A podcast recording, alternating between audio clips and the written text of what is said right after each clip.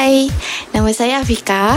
Saya adalah seorang geologist yang sedang bekerja di Borneo. Sekarang ni saya ada pengalaman hampir 2 tahun dah dalam industri ni.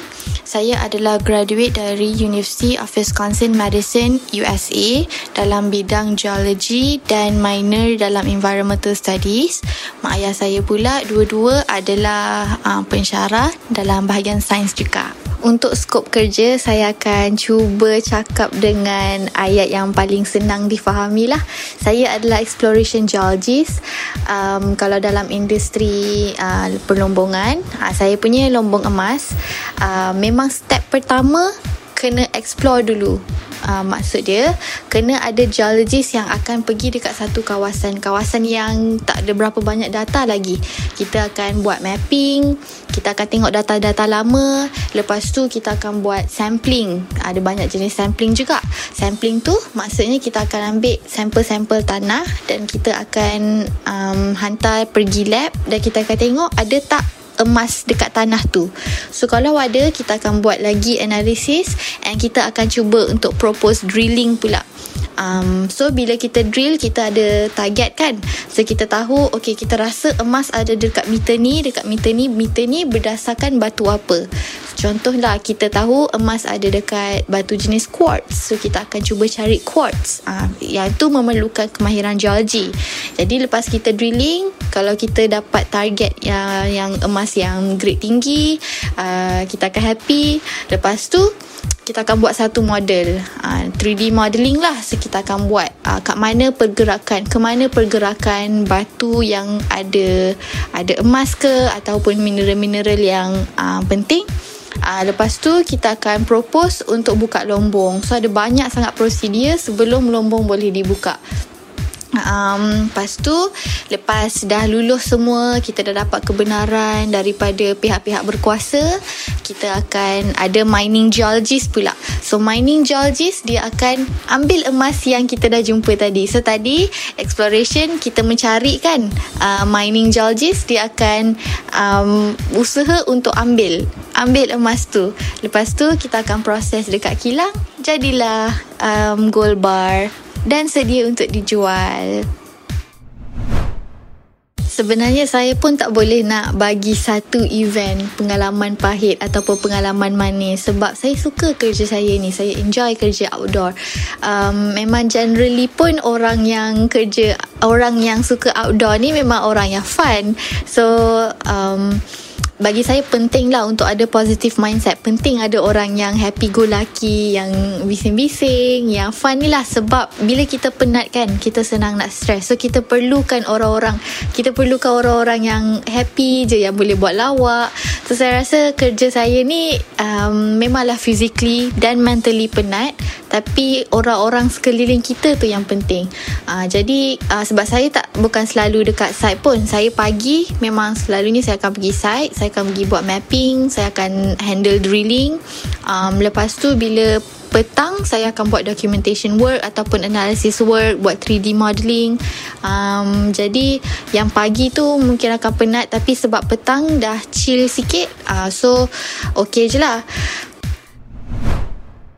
And sebenarnya hutan dekat Malaysia ni memang sangat mencabar. Ada banyak jenis binatang. Uh, lepas tu tempat kita ni berlumpur lagi-lagi kawasan yang banyak air. So biasa sangat dah tu kalau boot tertenggelam. Uh, so memang memerlukan kekuatan lah untuk keluarkan kaki. Kadang-kadang terpaksa je pakai, tak ada pakai kasut. Tarik sendiri guna tangan. Benda-benda semua macam tu lah. Memang hutan, hutan dekat Malaysia ni memang lebih, bagi saya lebih mencabar lah. Tapi masa dekat US pun hutan sana mencabar. Tapi hutan dia jarang-jarang yang mencabar tu adalah kawasan dia tinggi. So kadang-kadang kita dah dekat atas tu kalau kita tertinggal batu dekat bawah kita kena turun, kita kena naik lagi. So penat dia lain juga. Um, dekat sana pun kering. Kalau dekat sini walaupun kita panas kita macam dia tak dia humid lah kan dekat sini dekat Malaysia. Dua-dua dua-dua hutan dua-dua susah. Tapi best dia hiking tu kalau dah minat memang okey je kerja ni. Dia okey tu sebab kita punya penat tu bila balik dia memuaskan. So bila kita tidur tu kita memang dapat deep sleep lah. Lepas mandi rasa fresh tu, lepas tu tidur memang best. Okay, so kalau cakap pasal idola dalam bahagian geology ni, saya saya ada ramai sangat sebenarnya profesor-profesor saya dulu. Saya memang pandang tinggi sangat. Tapi saya nak cerita pasal seorang lah iaitu Profesor John Valley. So, Profesor John Valley ni adalah nama yang sangat besar dalam industri. Dia adalah seorang profesor, researcher dalam bahagian geochemistry dan dia berjaya membuktikan bahawa bumi ni 4.5 bilion tahun. Tapi saya um, minat saya memandang tinggi dekat dia bukan sahaja sebab tu tapi sebab uh, benda personal juga. So saya dulu waktu kelas pertama saya Introduction to Geology. So kelas ni terbuka dekat semua orang, bukan orang dalam bahagian geology je. Siapa-siapa nak masuk pun boleh. So profesor saya yang ajar tu adalah Profesor John Valley. So satu hari saya pergi hiking and saya jumpa satu batu yang cantik lah batu tu kecil je tapi dia sangat cantik. So batu yang common dekat uh, bumi kita ni adalah quartz. So saya sure lah ramai orang pernah dengar perkataan quartz. So saya ingat tu quartz. So saya bawa dia pergi kelas. Bila dah habis kelas saya pun jumpa lah profesor. Saya cakap um, hi professor um, I found this rock. Masa hiking lepas tu saya tanyalah batu ni batu apa? Saya rasa batu ni quartz. Lepas tu dia pandang batu tu dengan penuh rasa macam excited. Dia memang nampak tau dekat mata dia. Dia cakap, wow, this is amazing. Uh, dia cakap lah, oh sebenarnya batu ni bukannya batu quartz tapi ni adalah quartzite. So uh, jenis batu yang lain lah. Uh, Ni adalah quartzite. So batu ni sangat hebat Bagusnya. Dia buat saya rasa macam saya ni Adalah geologist paling hebat lah Dekat dunia tu. Cara dia cakap Dia memang sangat excited. Dia puji-puji saya. So saya jadi happy lah. Tapi lepas berminggu-minggu Belajar dekat kelas tu Saya baru tahu Rupanya batu yang saya jumpa tu Adalah Batu biasa je. Yang tepi jalan pun boleh jumpa. Tak ada benda yang sangat menarik pun Pasal batu tu sebab dekat Wisconsin memang banyak quartzite. So saya macam memang terfikir lah macam wow profesor ni memang dia buat kita rasa kita minat kita nak tahu lagi. Dia buat kita suka nak bertanya dekat dia. Ha, macam tu lah. So saya memang saya, kisah ni saya memang ingat lama lah. Saya memang sayang sayang lah profesor ni. Ha, adalah juga kelas-kelas lain yang dia ajar and saya memang suka lah. So um, tapi saya rasa bila kita cakap pasal benda ni kan uh, Satu lesson yang saya rasa Saya nak Kalau boleh ditanyalah uh, Apa nasihat saya dekat semua orang yang sedang belajar ke Ataupun yang kita dah besar pun Dah habis belajar pun Saya rasa kita kena amalkan sikap suka bertanya, rajin bertanya. Uh, macam tak adalah, tak ada satu pun soalan bodoh sebenarnya. So, um, especially dekat uh, yang orang yang sedang belajar lagi dekat sekolah ke, kat universiti ke, saya memang recommend sangat untuk rajin bertanya. Tak kisahlah soalan tu soalan sangat mm, yang bodoh ke apa tapi yang penting kita kena berusaha dulu. Kita cari, try cari jawapan dulu. Lepas tu kalau kita tak faham kita kena sentiasa tanya. Kalau malu nak tanya dalam kelas masa dalam kelas takut mengganggu orang lain tanya selepas kelas. Kalau tak tak selesa dengan profesor tu tanya profesor lain lecturer lain tanya kawan. Kena sentiasa rajin bertanya.